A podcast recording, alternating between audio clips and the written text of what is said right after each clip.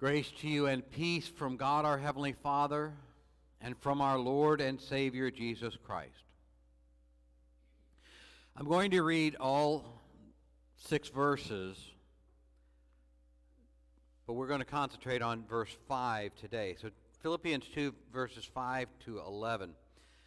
Let this mind be in you, which was also in Christ Jesus, who, being in the form of God, did not consider it robbery to be equal with God but made himself of no reputation, taking the form of a bond servant, and coming in the likeness of men.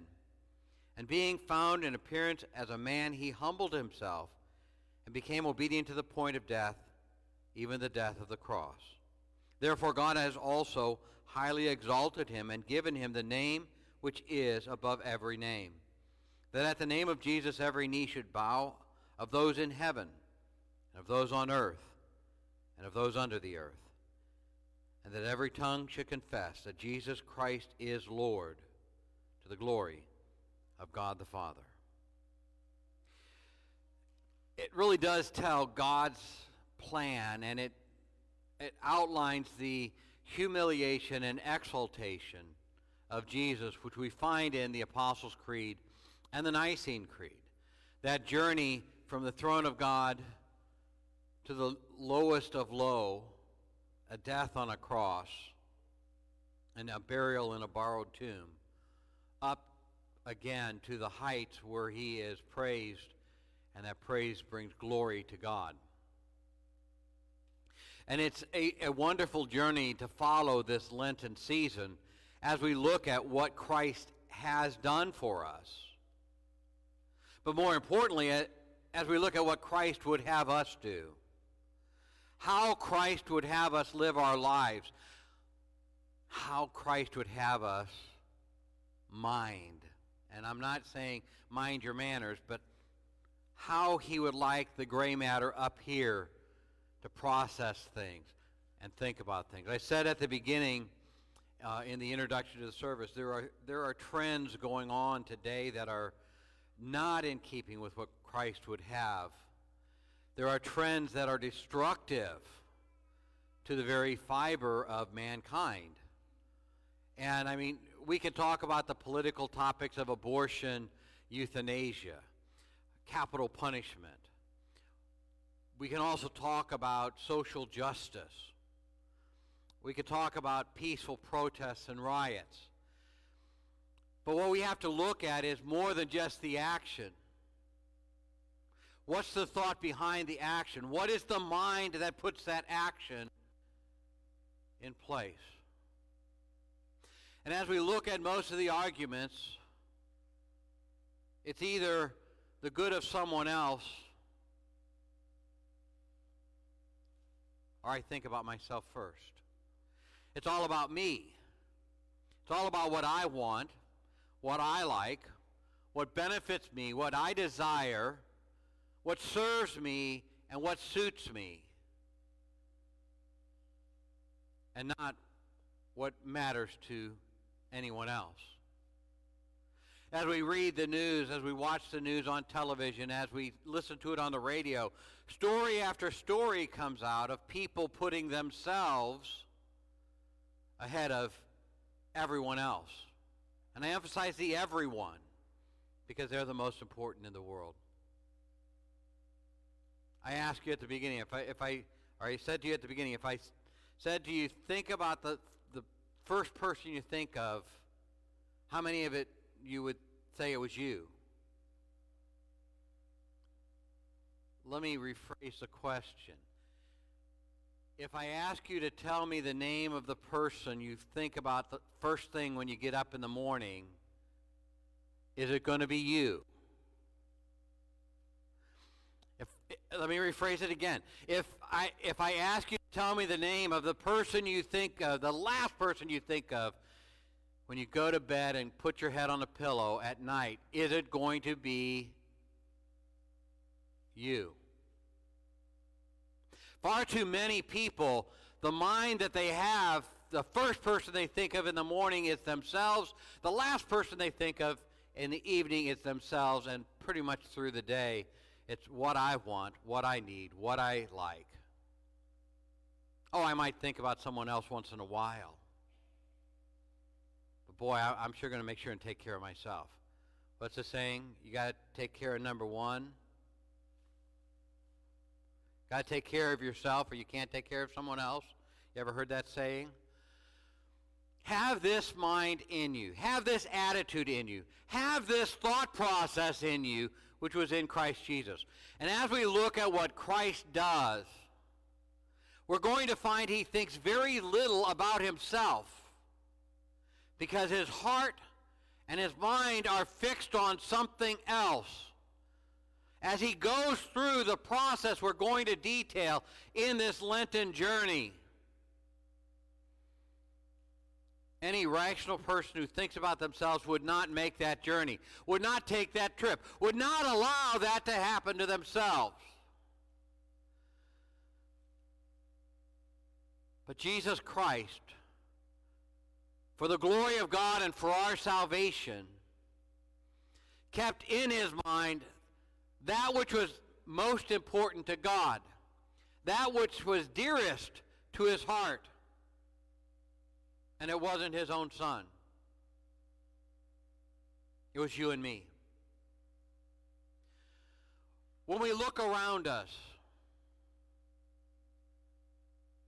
do we see the needs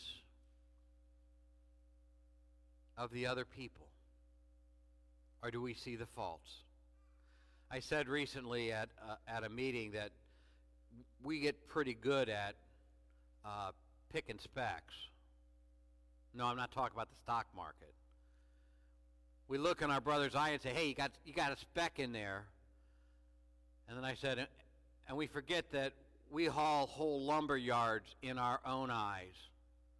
Our sins are so great, but we cover them up and we notice every fault and every flaw. What if God were to notice all of our faults?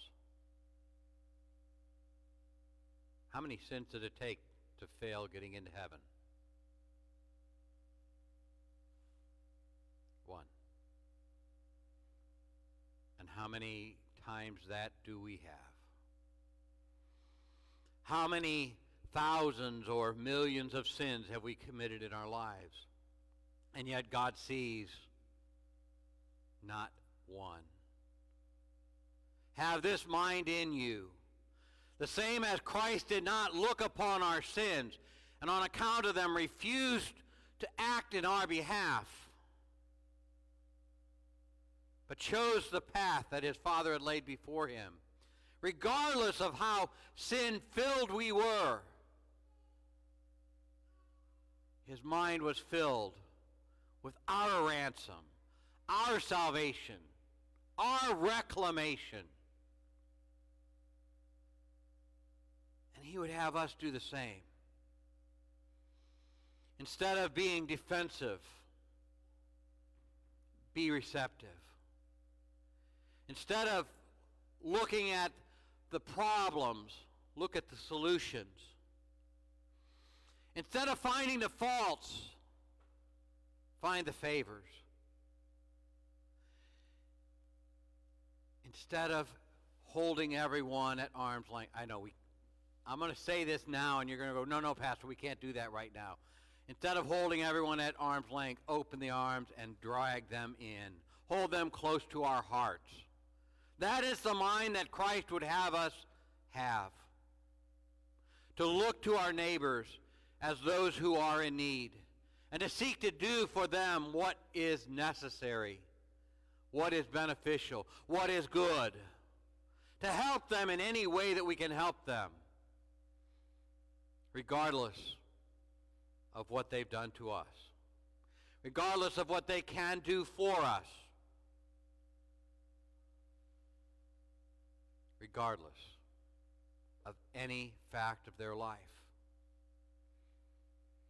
On account of what Jesus Christ did in dying on the cross, on account of what his mind was breathing out those words, it is finished. On account of the mind that gives his body and blood to be the true spiritual food that we need for our journey to feed us in heart and soul and mind and to put all of our might in service to our Heavenly Father. Have this mind in you which was also in Christ Jesus. We look to Jesus because there we find our way. Because there we find that we are redeemed. If we are filled with sin,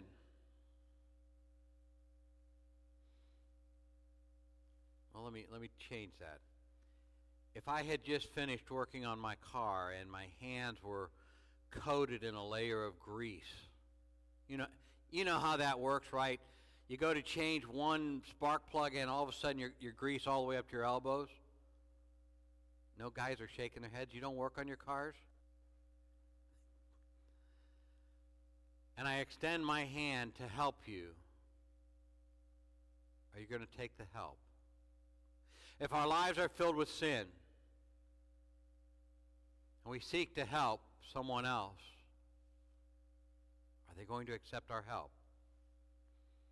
But if we show them the mind and heart of Jesus Christ that cleanses us of all our sins and that offers them that same redemption, and we hold forth that hand washed by the blood of Jesus Christ, pure and holy, and seek to help, God willing, they'll accept that help But it all starts with having the mind of Jesus to control our heart and our hands. May God give to us that mind that was in Christ Jesus. May he help us in our lives of service. May he lead us where we need to be. Give us strength to do the things we need to do. Most of all, may he bless us in heart and soul and mind with the knowledge of Jesus Christ, the love for Jesus Christ, and the blessings of his abiding relationship with us. That same Jesus Christ our Lord. Amen. Now may the peace that passes all understanding keep our hearts and our minds in Christ Jesus to life everlasting. Amen.